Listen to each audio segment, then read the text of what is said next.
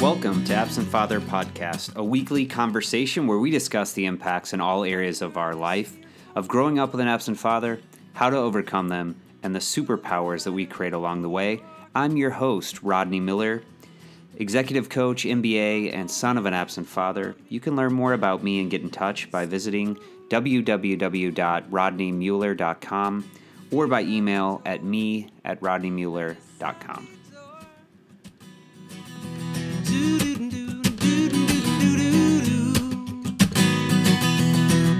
We got greatness by choice. We got gravity by chance. Welcome to another episode of the Absent Father podcast. Again, my name is Rodney Mueller. I'm your host. Great to be with you. Today, we are going to be talking about something that I call uh, the performance context. Um, we'll talk about what that means. That sounds like a weird word, but we'll talk about what that means. And we're also going to talk about uh, this idea and kind of one of the questions I want you to ask yourself is Are you an overachiever? Um, and if you're like me, you would probably say, No, I'm not an overachiever. Um, but the way I relate to what an overachiever is, uh, and I say this, I think there's a lot of the people that I uh, work with in my in my uh, coaching practice is I work with people who are overachievers, which is code for whatever we do is never good enough. And I think that this experience of never enough is something that is pervasive for people who grew up with an absent or distant father. And I want to tell you a little bit of story about you know how this showed up in my own life uh, which is funny a little bit and a little bit sad and a little bit great um, to talk about. Um, and then I want to talk about how, you know, why, why, what's the connection between this sense of never enough and the absent father. And then finally, kind of talk about this idea of a performance context. So hopefully, I can remember that in order. Um, but the story I want to tell you is uh, the story of uh, the first marathon that I ran and my journey after. So uh, on October 22nd, 2000, uh, I'm in Chicago, Illinois, at the start of the Chicago Marathon. Uh, after about uh, six months of training to run a marathon. And I'm a day before my 19th birthday. So I'm 18 years old, uh, which is just crazy to think that I was running a marathon then, uh, which sounds really exciting, sounds really healthy. Um, and the truth is that running is something that I would do uh, very often over the next eight, eight, eight to 10 years of my life. Um, and so I, I I found this challenge of doing the marathon even at 18. I got really excited about it. I met some of the most extraordinary people that I, I know today.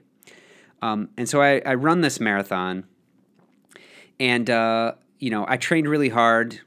Um, I ran uh, a time that, of course, wasn't quite as good as I wanted it to be, wasn't good enough. But I ran a 343.32. I just looked it up.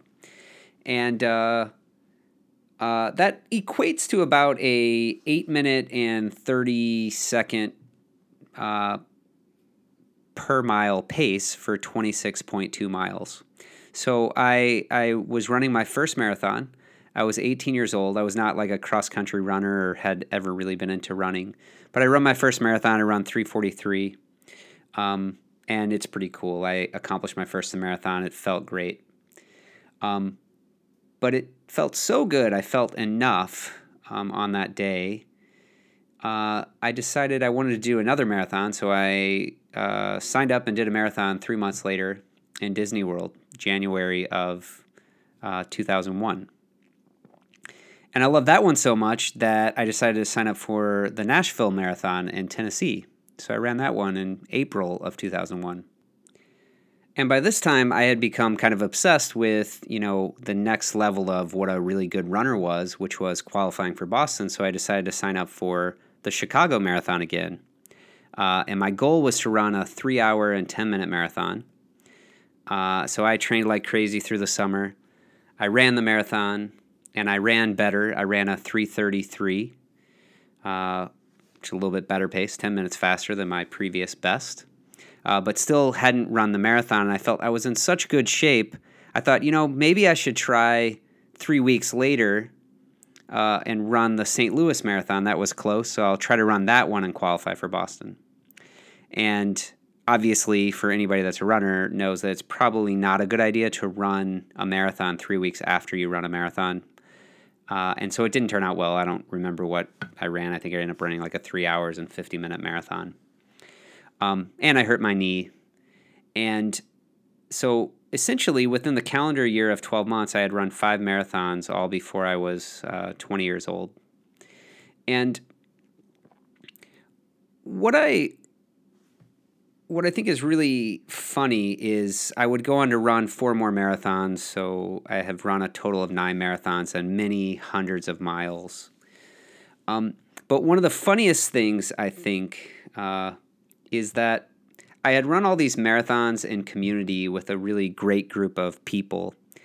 And uh, I decided that, you know, that must have been too easy because it was like, it was with people and I thought, you know, I should try and run a marathon all by myself. And so uh, I decided that I was going to train by myself and that I was going to go by myself and I was going to run by myself. Uh, so I signed up for the Austin Marathon uh, a few years later and I did that. And I didn't really think of this at the time, but now looking back on what was going on and what I was doing, um, I realized that I was chasing the feeling of being good enough. And one of the cool things about a marathon or the training for a marathon is that uh, you can't really do anything else. You essentially push your body to the limit. Um, so your body tells you it's enough by, you know, incredible cramps. Um, you know, I would get cramping so bad in the last moments of a marathon that when I would extend my leg forward with a stride, the quadricep would cramp. And when I would extend my leg backwards, the hamstring would cramp. And similarly, the same muscles, when I would extend the foot forward, that muscle next to the shin, that would that would cramp and then my calf would cramp. And I even got good at learning how to run while cramping. Um, so the beauty of it is that I got to feel good enough. And running really became a thing where I could feel good enough. You know, when I went out for a run, I could feel good enough for the day, um, almost like a drug that helped me to feel good enough. So how this is related, and I think that we do this in so many things, you know, whether it's, you know, running a marathon or it's how hard you're working. Um, so many people are running these days, so many people are working uh, more hours than ever before these days, and I don't think that's an accident. Um, but whatever we do, the experience is that we're never enough. And we start to chase the feeling of enough. So, you know, oh, that feeling that we get at the end of a 12 hour workday, or that feeling after that we get after we run 20 miles uh, before 9 a.m. So essentially, we're chasing this feeling of being enough. And I, I want to hone in on that part and I want to talk about how that relates to growing up with an absent or distant father. So, in my experience, um, and in the traditional role of the father, the role of the father is uh, the source of affirmation. Uh, they're kind of the, again, in a traditional sense, the father uh, sets the boundaries for what's enough. Oh, that's good enough. And what is not enough. And if you're someone like me where either you know your father was completely absent or you had an emotionally distant father you're kind of left wondering uh, or without a sense of what enough is or not enough is And when you have that experience, I think it creates this uh, way of going through life that I would call a performance context. Um, what, it, what I mean by that is it's a, a way that we uh, are driven through life. It's what drives our actions. It's the way that we see things. It's what we're motivated by. Um, it's what drives oftentimes our actions uh, or our performance. So the key piece that I that I want to put in about this is that the key differentiator is um, when you say uh, what is enough and when I when I think when we say what's enough, I think what we're really saying is, um, is what I've done worthy or valuable enough? And when we're asking ourselves, have we done enough? Are we enough? What we're really saying is, are we worthy? Are we lovable? Now, I would have you consider that there's two places that we could uh, answer that question. So, one is we could consider that uh, we are worthy, we are lovable because we exist, because we breathe.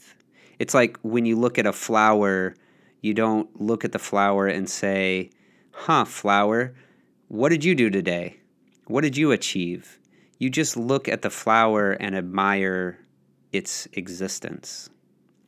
Similarly, uh, I got to be painfully aware of this as a parent, as a new parent, um, and in working with people that are parents. You know, when we watch children, uh, my daughter is uh, 16 months. She's amazing. And I don't pick her up from uh, the nanny at the end of the day or watch her on a Saturday and think to myself, what did you do today that was worthy or valuable uh, or worthy of love? I love her and I value her for who she is, simply because she exists. She doesn't have to do anything to earn it. And the irony is that children, especially at her age, they do about three or four things they eat, poop, sleep, and play. That's it. And the thing to notice is that if you only ate, slept, pooped, and played, how would you feel about yourself? How would you relate to yourself that day? Chances are, if you're like me, uh, that doesn't really feel very good. And what we're picking up on is uh, we've made a, a, a decision uh, based on where we came from that our value, our worth, our lovability is based on what we do, not who we are. And of course, we don't walk around looking at other people in our life and say, you know, what did you do today? Well, you're unlovable and unworthy based on that. But we do that to ourselves every single day. And that was my obsession with running. Now, granted, a very healthy, uh, well, mostly healthy way of treating my sense of not being enough uh, and getting my sense of worth and lovability from running. But the problem is that the best it ever gets here is the moment right after I'd run a marathon or right after I achieve something.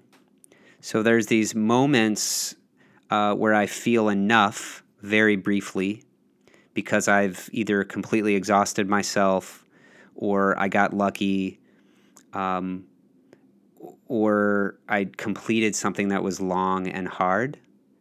So, those temporary moments with a lot of hard work, suffering, uh, robotic like uh, work all to try and capture this sense of being lovable and worthy when in truth I am lovable and worthy for who I am. And I'll often get some pushback from people about that, but the thing that I would say is if other people are lovable and worthy for who they are, if your child uh, or a child that you see is lovable and worthy for who they are because they breathe, if it's true for them, then it has to be true for you, unless you're some kind of alien or something. Uh, if it's true for your dog, who really does nothing, I mean, they just sleep all day, but we love and value who they are and the being that they provide, then it must be true for us too. But our work, especially for those of us that grew up with an absent or distant father, is to learn to see ourselves and love ourselves the way that other people, uh, the way that we love other people. So, the, the last thing that I want to say about uh, this performance context um, is I just want to share a few other examples of how it shows up in the world and um, how it shows up in daily life. So, when we are practiced at informing our worthiness and our sense of enough through other people, um, we are in an endless and unwinnable game because there's no amount of uh, affirmation or praise or uh, feedback positively that can fill that hole for us.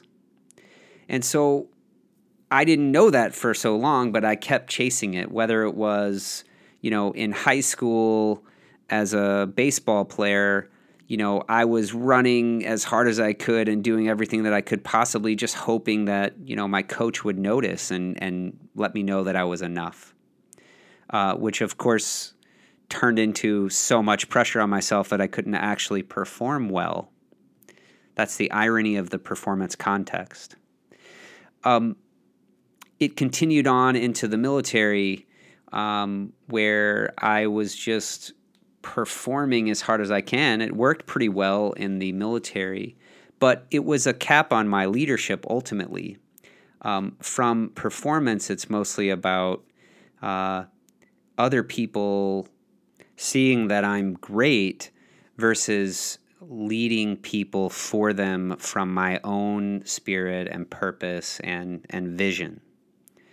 Uh, to one of the most interesting things I remember when I first got this uh, great job um, at uh, a company called Novo Nordisk. I was it was uh, 2007, and I was making seventy thousand dollars a year. I was so excited to start this job, and I got my new manager, and uh, I was you know mid twenties, and my manager was like uh, late fifties from Michigan and I remember having this thought. This is how the performance uh, works. I remember having this thought that, wow, I'm I'm so glad that you know I, I don't think that we really connect that well, but at least he's kind of like a father figure, and I'll that'll make me want to perform for him. And now thinking back on that, um, I realized that I was using this part of me to drive myself forward, to overachieve. And it was never enough, so I kept looking for the next thing to achieve. And the problem is that if you notice that you can't sustain this, um, or you can't, I think those are the two problems. You can't sustain it, so it's it's inevitable when you're coming from this place of never enough and high intensity going hard that there's going to be a crash. You know, there's going to be a dramatic uptick, your lots of energy, a lot of motivation, a lot of inspiration to a complete downslide where you are can't do anything, won't do anything, won't feed yourself, don't want to get out of the house, uh, aren't motivated. So that's number one is it's just not sustainable over time because nobody can keep that intense pressure on themselves. It's kind of like having a drill sergeant outside of you 24 hours a day saying, You're not doing good enough. You better do it better. You're not doing good enough. Get your crap together. Let's go. And eventually, you have to, any normal human being would check out from that, would slow down. The second thing, and I think this is most important, is that um, when we're coming from this place, when it's never enough, and we're just focused on the next achievement and doing better and doing more and filling all the time and answering all the emails and you know the next MBA and the next president of this and the next whatever when we're coming from that place we don't have any space or room to be connected and present with people and most importantly, for me, I realized that I didn't have the space to be connected and present with the people that I love, with my wife. Um, I would not have been as a father, and it's still something that I practice is connection and presence. And at the heart of it is learning to relate to myself as worthy and valuable and lovable, not because of what I do, but because of I exist because I breathe, and to see the value of me without connecting it to what I do. So my I'll leave you with that. My challenge is is to to let go of the idea that your love, your value, and your worth is determined by anyone other than you. And that it doesn't matter what you do or how much money you make or any of that. Uh, what matters is discovering uh, your own essential greatness and seeing yourself and loving yourself the way that you see and love others' greatness. All right, that'll do it for today's episode. You've been listening to the Absent Father podcast with Rodney Mueller. Please uh, continue to rate and review the podcast helps to spread the message to people that need to hear the show. Uh, and also, I really appreciate the the people that reached out, let me know how it's moved you or touched you. Uh, it's truly inspiring and humbling to me. Uh, and lastly, if you'd like to get in touch or learn more about me, you can visit my website at www.rodneymueller.com. And also, you can look at absentfatherproject.com. There's articles, uh, uh, that accompany a lot of the podcasts that we have been recording. Until next time.